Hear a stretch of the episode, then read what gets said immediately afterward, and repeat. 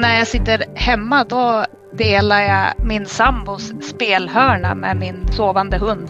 De senaste åren har väldigt många vant sig vid att arbeta hemifrån. Men nu höjs röster som säger att hemarbete är fel. I'm a big believer that people are more productive when they're in person. Bland andra världens rikaste man, Elon Musk, anser att det är omoraliskt att kräva att få jobba hemifrån. Men alla håller inte med honom. Employees say they aren't happy about having to return to the office three times per week. I USA har debatten blossat upp på allvar. Var hemarbetet bara en pandemiparentes eller är det här för att stanna? Och i Sverige hörs samma konflikt. Det här med distansarbete har fått förödande konsekvenser. På en kvart får du veta varför din arbetsgivare antagligen vill tvinga tillbaka dig till jobbet. Det är tisdag den 8 augusti. Det här är dagens story från Svenska Dagbladet med mig, Henning Eklund. Och idag med SVDs techanalytiker Björn Jeffrey.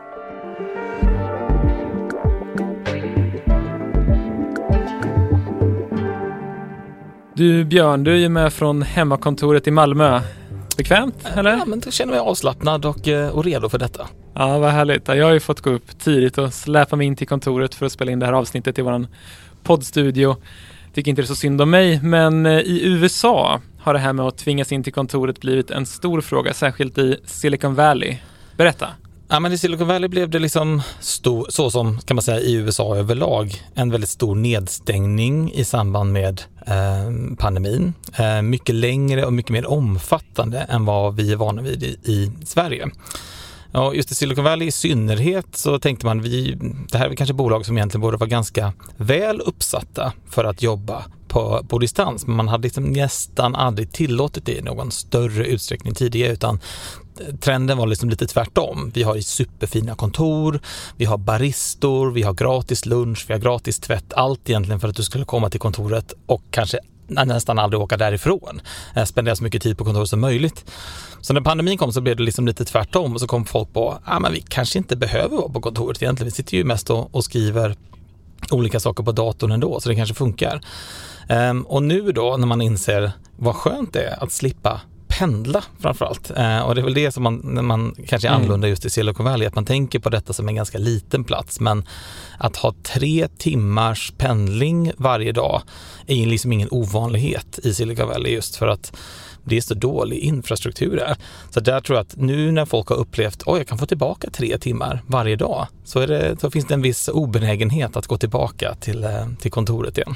Ja, det har ju beskrivits lite som en strid i amerikanska medier. Vad, vad, liksom, vad säger företagen, vad säger arbetarna, hur har det kunnat låta? Men det är väl primärt en fråga om liksom eh, hur väl man tror att man jobbar eh, när man är på samma plats. Jag tror att arbetarna menar väl på, nu har vi kört det här ganska länge. Det finns inte så mycket som tyder på att vår produktivitet har gått ner. Tvärtom så har resultaten för många techbolag varit jättebra, jättestarka under pandemitiden. Um, arbetsgivaren har också gjort det väldigt och sin sida då gjort det väldigt enkelt att åka till jobbet. Eh, I Silicon Valley då som är liksom en långsmal del på den amerikanska västkusten som börjar med ja, San Francisco liksom i norr och slutar med San Jose i söder. De har liksom nästan alla techbolag, eh, Google, Apple, Meta, alla de här, de har egna bussar, ska man veta. De åker liksom inte vanlig pendeltåg utan de har egna privatchartrade mm. lyxbussar med wifi och luftkonditionering. Så att, att arbetsgivarna känner väl du har de bästa tänkbara förutsättningarna för att kunna pendla eh, och därför kanske det vore okej att göra det och vi har lagt väldigt mycket pengar på att se till att det blir så också. Mm. Jag såg några exempel bara på att så var de här arbetarna på Amazon som gjorde en sån här walkout. De gick ut och liksom demonstrerade och protesterade mot att de ska liksom tvingas göra det här och det har varit lite strid även på andra stora, stora techbolag. Alltså så här, man får tänka att den här gruppen med anställda är ju dels vana vid att få ganska mycket som man vill. Eh, det har ju varit liksom en väldigt, eh, ja men väldigt stark ekonomisk tid för techbolagen de sista tio åren. Eh, I synnerhet om du är på ingenjörssidan. Det är enorm konkurrens. Eh, så att du har kunnat locka med lite vad som egentligen och komma runt på de här kontoren eh, och besöka de här företagen. Det är ju som en lekpark för vuxna. Liksom. Det, det, ser knappt ut som kontor. Det är så otroligt påkostat just för att kunna behålla sin talang. Men det gör ju också att de, de anställda är ganska vana vid att kunna säga ifrån och få lite som man själv vill. Eh, de har liksom, det finns exempel där man har protesterat när man har liksom bytt mat i en restaurang. Och liksom, så det, den här typen av protester är liksom inte helt ovanligt. Så att jag tror att nu när de har upplevt någonting nytt så är de också vana att komma från en situation att ah, men vi kan nog få lite som vi vill. Det är en, det är en, det är en grupp som har haft det ganska väl förspänt under många år. Den här kopplingen till liksom, ekonomin och konjunkturen, kan du berätta lite mer hur du tänker kring, kring det? Man bygger på något vis en förväntan av hur det var. Um, och e-, egentligen så är det en handfull techbolag, då, de kanske allra, allra största, som har fortsatt gå riktigt, riktigt bra. Medan techbolag överlag har ju haft ganska svårt, ganska tufft um, på sistone. Liksom de, många av de nya bolagen som kommer ut på börsen har ju sjunkit väldigt mycket. Värderingarna har blivit väldigt pressade. Um, det sägs upp folk liksom för första gången på kanske 10 till 15 år, även på de största bolagen. Um, och det är ju liksom ett tecken på att ja, men det börjar vända lite. Det är liksom kanske inte en formell lågkonjunktur, men det är lite lågkonjunkturskänsla. Eh, och det är klart att när man börjar säga upp folk och man börjar hyra ut delar av sina eh, extra kontor och sånt här. Hela den grejen pekar ju mot att så här, men vi kanske inte behöver vara lika många som vi en gång var. Och om vi inte behöver vara lika många, då kanske vi inte behöver ha just de som är absolut krångligast och protesterar och gör walkouts mest heller. Så att jag tror att de försöker liksom Arbetsgivaren försöker väl vända tillbaka det till att men, om du inte gillar det då får du kanske sluta då och vi kanske är okej med det. Mm. En fördom som jag har om arbetsmarknaden i USA är att det liksom inte är lika stark ställning för arbetarna, inte starka fackföreningar och så som i Sverige till exempel. Men här låter det ju ändå som att de har en hel del att säga till om. Hur eh, ser den dynamiken ja, det, det, stämmer. Det, alltså fackföreningar ses ju, äh, i synnerhet i Silicon Valley ska jag säga, som en, en, en jätteondskefull kraft som man måste motarbeta på något vis. Um, den är baserad på ganska mycket fördomar och baserad på konstiga liksom, gamla fackkonflikter. De har ju inte alls den här svenska modellen uh, där man liksom förhandlar i något slags samförstånd och så där. Så de har liksom en annan syn på vad de tycker är fack um, ett fackförbund. Så att det är absolut inte drivet av fack de flesta techarbetarna är inte med i någon, någon form av fackförbund alls. Um, men jag tror att det är egentligen drivet av då, kanske den uppleva, upplevda konjunkturen. Uh, att överhuvudtaget bli, få sin anställning ifrågasatt. Du har ju liksom en hel generation techarbetare som kanske har jobbat nu i 10-15 år. Det, det har aldrig hänt. Och nu är det liksom första gången som man känner så här, oj, arbetsgivarna trycker verkligen emot och de vill nu att vi ska liksom bryta den, kanske som man upplevde, stora fördelen av att kunna jobba från hemifrån tidigare. En väldigt snabb ökning av smittspridningen som vi knappt sett tidigare någonstans. Våren 2020 lamslog covid-19 stora delar av samhället. Svenskarna fick vänja sig vid en ny verklighet och väldigt många tvingades att jobba hemma. Vi behöver se till att alla som kan verkligen jobbar hemifrån, att arbetsgivarna tar sitt ansvar. Som mest arbetade över 40 procent av svenskarna hemifrån. Och för många blev det det nya normala. Jag jobbar helt klart eh, mycket effektivare när jag sitter hemma. För då är man ju inte så störd utan då kan man ju fokusera och jobba i sitt tempo och bestämma det man ska göra.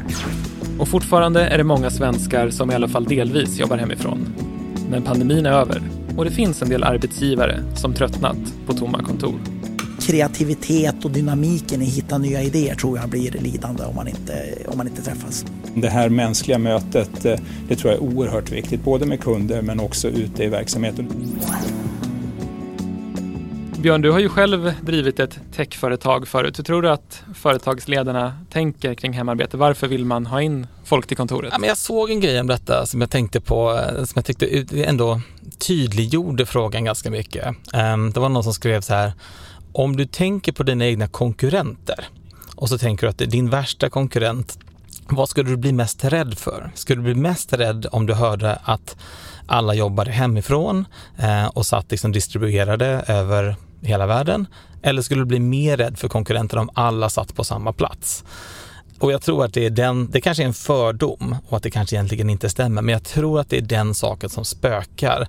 Att det var lite, okej, okay, det funkade att jobba distribuerat, men det, det, är egentligen bättre. Det finns liksom kanske en liten konservativ syn i sig att egentligen vore det bättre om vi satt på samma ställe och kan det bli så att vi kommer behöva konkurrera med företag som jobbar på ett annat sätt och då kanske de får en stor fördel och det är möjligt att det egentligen inte stämmer, men jag tror att det är den bilden som liksom ligger i huvudet. Att så här, vi kan inte sätta upp vårt företag och det sättet som vi jobbar på, på ett sätt som liksom principiellt är sämre än vad konkurrenterna säger. Det, kan, det, det vågar vi inte riskera. Man hör ju ibland om trender i USA att de kommer till Sverige förr eller senare. Tror du att den här debatten om hemjobb kommer att blossa upp även här? Jag skulle tro det. Ehm, jag tror att alla tänker och försöker liksom reda ut just nu hur, vad är vår liksom hybridpolicy? Bara att ett sånt ord finns, hybridpolicy, säger ju någonting om liksom tiden som man lever i. Alla försöker reda ut som arbetsgivare mm. och arbetstagare vad får man göra egentligen? Är det här en bra idé? Eh, är det liksom, är det, handlar det mest handlar det om pendling eller handlar det om liksom andra saker egentligen? Så att allt det som sker i USA och i synnerhet från techbolagen eftersom de är stora arbetsgivare och också ganska inflytelserika arbetsgivare tenderar komma hit förr eller senare ändå. Så jag skulle bli väldigt förvånad om man inte började se liksom en ja, men, högre röster från svenska företag som inte bara är inom tech. Som säger, vet ni vad? Det var bra att vi kunde jobba hemma under de här åren när vi var tvungna. Men nu är vi inte tvungna längre och därför ska vi sluta. Jag, jag tror att det här är bara en tidsfråga innan, innan någon sätter ner foten och ryter till och säger nu är det slut på det här. Eh, tillbaka in till kontoret igen. Ja, finns det några sådana exempel på svenska företag som redan nu har gått ut och liksom satt, eh, satt ner foten Jag tror att det största som man har sett är väl H&M hittills. Ehm, men H&M har ju också varit ett bolag som har hållit på med en, del nedskärningar eh, den senaste tiden. Så jag, jag tänker mig om man, att det finns en viss kanske cynism bland en del företagsledare här också. Att det blir liksom ett sätt att säga nu tvingar vi tillbaka alla till jobbet igen och om det inte passar dig då kan du sluta. Eh, liksom att det blir ett sätt att liksom skapa en, en, naturlig avgång. Du kanske inte behöver säga upp människor, men människor kanske säger upp sig själva. Och, eh, för det är ju såklart under de senaste åren många som har flyttat eh, just baserat på, att jag jobbar ju hemifrån ändå, så att då, och, och ska man inställa sig på kontoret 8.30 varje dag så är det plötsligt en helt annan grej. Det kanske inte funkar med den levnadssituationen som man då har skapat sig. Och då tror jag att en hel del företag kanske tänker passa på lite och tänker, ja men det kanske är en bra anledning att få folk att säga upp sig. Eh, så slipper man också kommunicera till marknaden att vi säger upp folk, utan det blir snarare människor frivilligt säger upp sig. Fast de kanske egentligen frivilligt gör det för att förutsättningarna har ändrats så pass mycket i sin arbetssituation. Men nu har vi pratat mycket om fördelarna med att, liksom från företagens perspektiv, att folk kommer in till kontoret. Men finns det inte också en massa fördelar med hemarbete? Bara en sån enkel sak som att man kan spara in på kontorsplatserna? Det finns det. Ehm, det. Det, tycker man såg redan, redan innan pandemin egentligen. Liksom man pratade om aktivitetsbaserade liksom arbetsplatser där man mer liksom kunde nyttja, man hade inte sitt eget skrivbord för att man satt inte nödvändigtvis vid skrivbordet hela tiden ändå. Så, där. så det, det finns både det. Ehm, jag tror också att många som har testat detta, och det är väl de flesta som lyssnar på detta, har ju testat att jobba hemma. Med vissa typer av arbetsuppgifter så är det ju väldigt effektivt att jobba hemma. Det är som helt ostörd, du får ett fokus, du slipper liksom bli, bli eh, ja, men störd av saker och ting som händer i miljön. Du kan sätta dig ner och jobba. Medan andra saker som kanske är mer kollaborativa eller liknande kan vara lite svårare. Så att Egentligen så kanske det handlar mer om att planera om sättet som man jobbar på. Att man har liksom mötesdagar eller inte mötesdagar snarare än att ha de här liksom upphackade grejerna. Och där tycker jag man kan, man kan titta på en hel del mindre företag, bland annat i techvärlden, som har varit duktigare på den typen av sätt att liksom tänka om.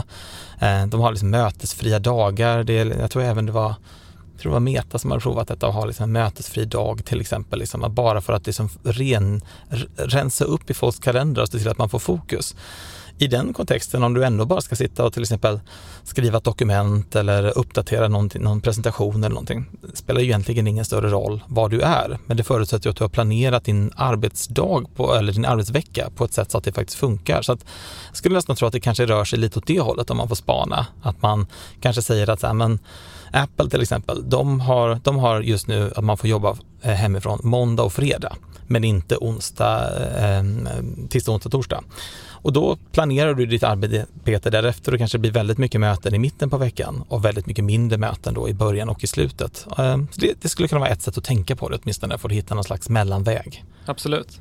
Men eh, på tal om Apple, snart kommer vi väl alla gå runt med deras VR-glasögon och leva i metaverse och då behöver vi inga kontor längre, eller?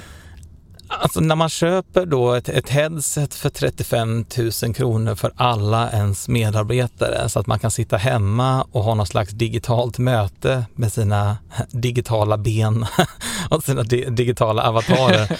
Eh, då har man, har man ett sånt överflöd i kassan, då tror jag att kontorshyran är det minsta av ens problem. Så att jag, jag, jag, jag spår att eh, de digitala VR-mötena ligger ett par år bort innan, vi, innan, vi, innan företagen tar till sig detta till sitt hjärta. Aj då, jag som hade hoppats på att få designa min avatar precis som jag vill till mina jobbmöten. Du kan ju testa, se ifall, eh, om kollegorna hänger på eller inte, men jag, jag, jag tror att det kan bli lite uppförsbacke i den frågan. Jag fattar. Eh, tack så mycket för att eh, du var med Björn. Tack. Tack för att du har lyssnat. Jag som sommarvikarierar som programledare heter Henning Eklund. Producent var Mattias Dellert och redaktör Teresa Stenler von Matern. Vill du kontakta oss? Mejla på dagensstory.svd.se. Klippen i programmet kom från CNBC, Fox 13 Seattle, Sveriges Radio och TV4. Och musik av gruppen Air